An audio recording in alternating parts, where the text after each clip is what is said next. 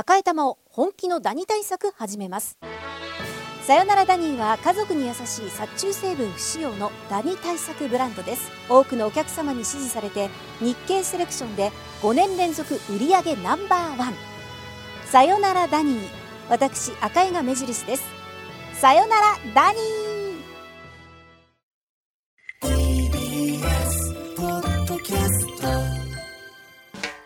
発信型ニュースプロジェクト荻上チキ。セッション映画バービーめぐり日本の配給元が遺憾の意。8月11日に日本で公開が予定されているバービー人形の実写映画バービーをめぐって X 旧ツイッターのアメリカの公式アカウントがファンらが作成した原爆投下を想起させる画像に配慮を欠いた反応をしたとして日本の配給元が昨日極めて遺憾とするコメントを発表しました。アメリカではグレタ・カーウィグ監督の映画バービーと原爆を開発した物理学者の半生を描いたクリストファー・ノーラン監督のオッペンハイマーが同時公開されバーベンハイマーという造語が生まれるなど社会現象化。バービー役のマーゴット・ロビーさんが原爆を背景に笑顔を見せる画像や髪型を原爆のキノコ雲に置き換えた画像などをファンが作成し投稿。それに対しバービーの公式アカウントが思い出に残る夏になりそうなどと反応していました。日本の配給元ワーナーブラザーズジャパン合同会社はアメリカ本社にしかるべき対応を求めているお詫び申し上げますなどとしています。それでは、えー、こちらの動きについて現代アメリカとメディアの研究がご専門上智大学教授の前島和弘さんにお話を伺います、はい、前島さんこんにちは。こんにちは。よろしくお願いいたします。お願いいたします。まず今回の件のその経緯について教えてください南部さんがしっかりあのご説明いただいた通りなんですよね、はい。えー、この2つの映画バービーとオッペンハイマー。これがあの7月の21日アメリカで公開されて大ヒットなんですね、うん、えー、アメリカの、えーと、もうハリウッドの歴史の中でも、えー、なんかあの4番目ぐらいに大きな大ヒットなんですね、この大きな対策が2つ出たと、でこの大きな対策を2つ合わせたあバーベンハイマーと。まあ、インターネットミームなんですけど、造語が出て、うん、でこれでファンが、えー、先ほどの、まあ、我々にしてみれば本当におぞましいと思うんですけど、はい、思うんですけども、えー、原子爆弾やキノコ雲のファンアートを、えー、バービーと一緒にこう載せてしまっていると、うん、そういうことですよね。これであのアメリカの方も、えー、よく分かってないんですね。あのアメリカのその方の、えーと、会社の方が、えーと、忘れられない夏になる、It's going to be a summer to remember っていう、そんな恥ずかしいことをやっぱりネットで書いちゃったわけですよね。はいえー、それで日本の方のワーナーブラザーズの方が謝ると、えー、こういう経過。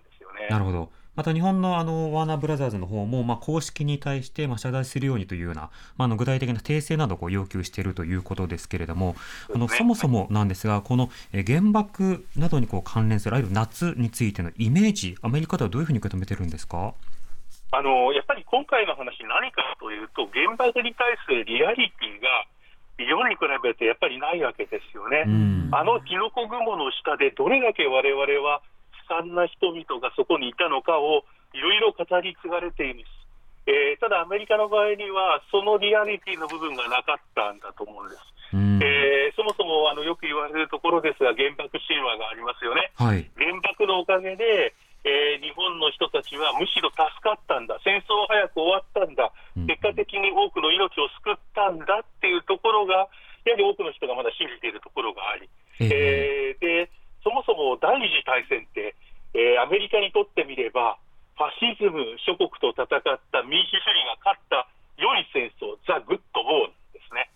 で戦争に良いも悪いもないと思うのですが、 The Good War であって、そこのファシズムと戦った人々は、ザ・グレイテスト・ジェネレーション、偉大な人々、偉大な世代の人々であって、はい。えー、その第二次大戦そのものが良かったことなんだ、正しかったんだ、アメリカがやったことはっていうことになっていて、その中の、えー、ペリオドを打った原爆というのは、言ってみれば、えーと、アメリカが行った、まあ、良いことと言ってはいけないのですけれども、も、えー、この戦争にピリオドを打つために仕方がなかったことなんだって見てる人は多いと思うんですね。ただ一方で、そういう人がいる一方で、アメリカの中でもやっぱりこれはとんでもなかったんだと思う人がいるわけですね。えー、アメリカの中のジャーナリズムスクール、1年生、アメリカの中のその、えー、っと、まあ、ジャーナリズムを学ぶ学科とかで必ず読むのが、多くのところで読むのが、パーシーというジャーナリストの広島っていう、えー、ドキュメンタリーがあるんですこれ素晴らし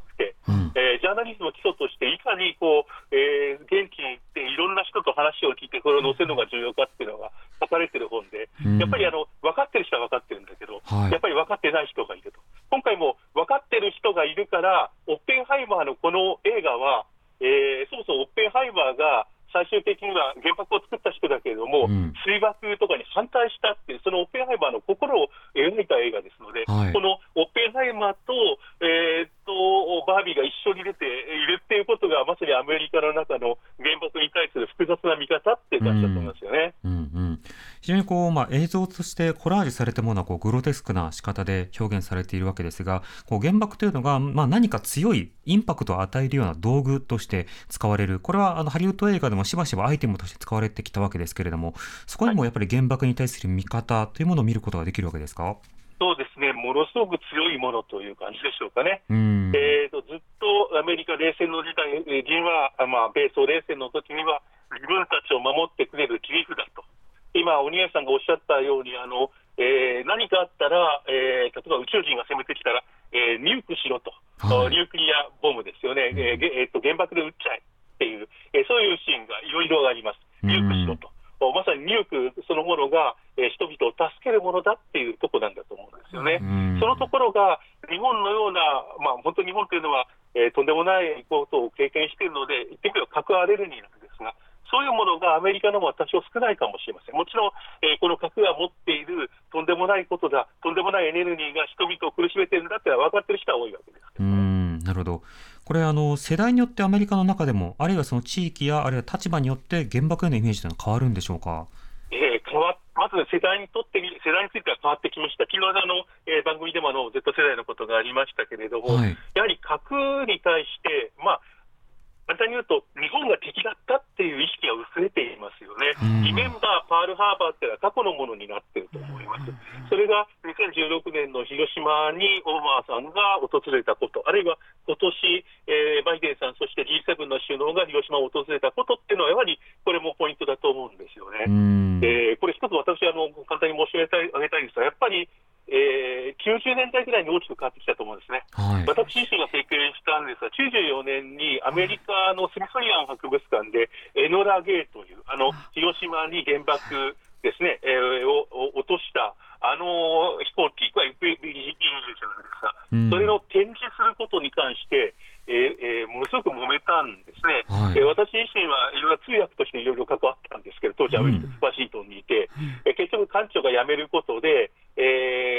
ラ・ゲイの展示がいろいろこう縮小されたんですが、当時は、あれだったんですね、えー、原爆の惨劇をしっかり伝えないといけないんだっていう、えー、エノラ・ゲイとともに原爆の惨劇、ただ、原爆の惨劇の方に関しては、えーとえー、元の軍人たちはすごく反発してました。その元の軍人の人たちがだいぶ今少なくなっているので、はい、えー、今だったら、えーと、エノラ・ゲイに対する展示会も、展示展示といいますか、うん、エノラ・ゲイの展示もだいぶ変わったと思うんですよね、原爆の悲惨な展示っていうのもあり得たと思うんですよね。えーある意味その、まあ、バービーもそれからオッペンハンマーもまだ日本であの見られている方はあのほぼいないわけですけれども、しかしあのこれまでのまあ語られ方について、まあ、ある種そのあの違う見方をこう持ち込んでくれるものなのかなという、まあ、そうした期待値もあった中でしかしながらこう典型的な描写というものが広報のあの場面で使われたということに対するこうがっかり感を抱いたような映画ファンも少なくないと思うんですね。前島さんのこれ公開するかしないかにもよりますけれどもねあの時期などによってまだオッペンハイマー決まってないので、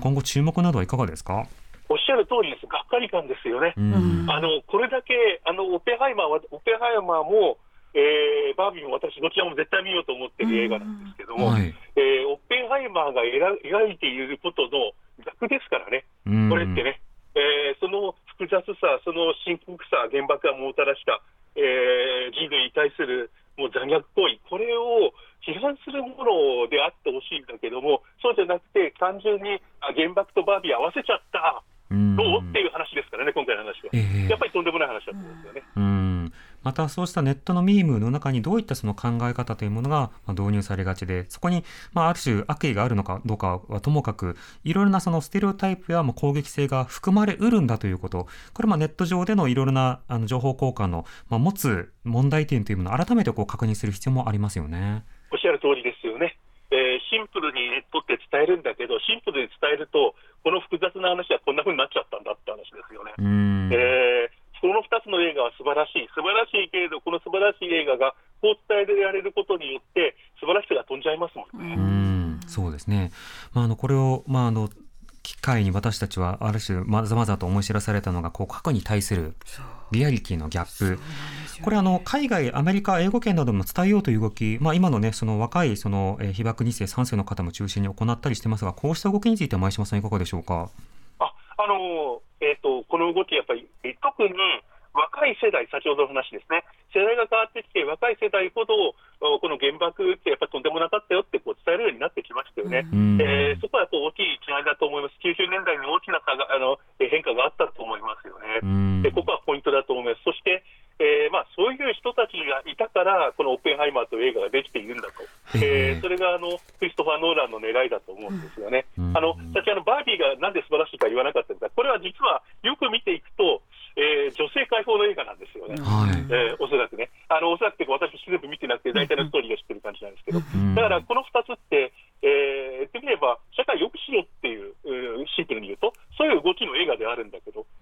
今回のこのファン、えーと、ファンが作った、えー、写真ですね、えーと、このイベ、えーと、ネット上の盛り上がりっていうのは、アメリカの、はい、やっぱりとんでもない感じだと思いますよね。うんそのメッセージのコアというものは何なのかを考える必要があるかと思います。前島さんありがとうございました。ありがとうございました。ありがとうございました。上智大学教授の前島和弘さんに伺いました。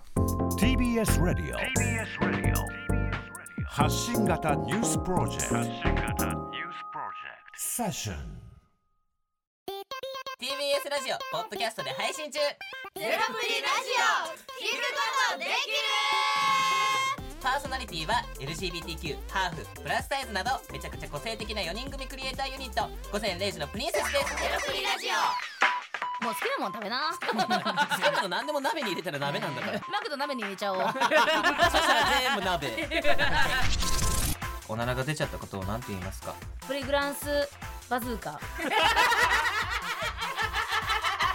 におしゃれではないよ。ゼロプリラジオ笑ってる。やんこんな感じになります